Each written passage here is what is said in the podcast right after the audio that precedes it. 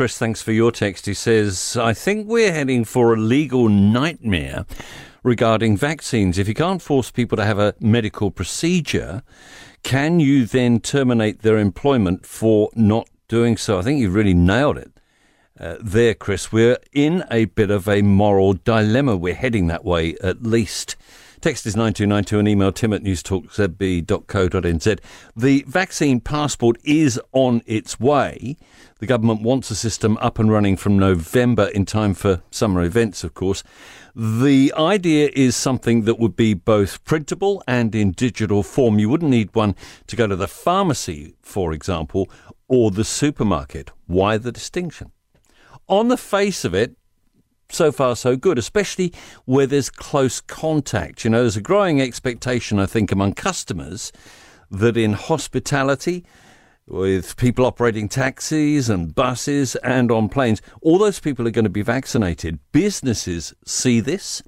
Some are already moving, as Chris pointed out there, towards no jab, no job. They want to be able to display on the door the fact their staff are vaccinated. Come on in.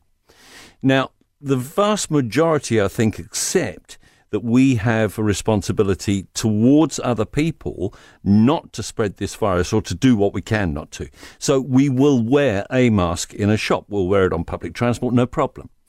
Vaccinations, vaccination passports, a card, if you like, that says, I'm clean, doesn't seem so much of a stretch from that. The problem comes, though, I think, when you start saying that people can't go somewhere without that document. We haven't had that need to carry a document since what, about 1945? Suddenly, things are changing. Now, don't get me wrong. I have had both vaccinations. I guess I'll get a certificate, especially uh, to travel overseas. You're going to need them and to come back home. Some people will not want to for whatever reason. And that surely even in these times, has to be their prerogative, their right. The Bill of Rights does allow limits on people's freedom of movement. Public health is a sound rationale to restrict movement, and we've accepted it. But the tricky bit here is that once again, we're rushing this stuff. It's last minute legislation, and that never, ever makes for good legislation.